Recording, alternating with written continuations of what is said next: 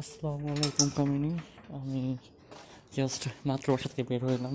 যাচ্ছি পাঁচটা পঞ্চান্ন বাজে। রাতের বেলা পডকাস্ট রেকর্ড করি নাই, কারণ হচ্ছে রাতের বেলা ফ্যান অফ থাকে। আম্মু শুনলে সমস্যা নেই বাট একটু কেমন যেন লাগে, বুঝো না।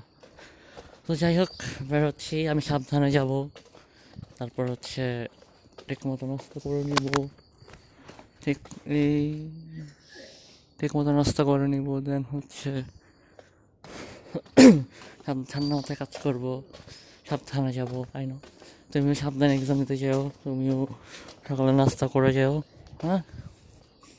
আর হচ্ছে, আমি প্রচণ্ড ভালোবাসি। এটা বোধ হয় বলার কিছু নাই।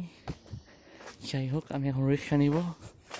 সো ইনশাল্লাহ আমাদের আবার পরে কথা হবে হ্যাঁ? I love you so much আল্লাহ হাফিজ আই লাভ ইউ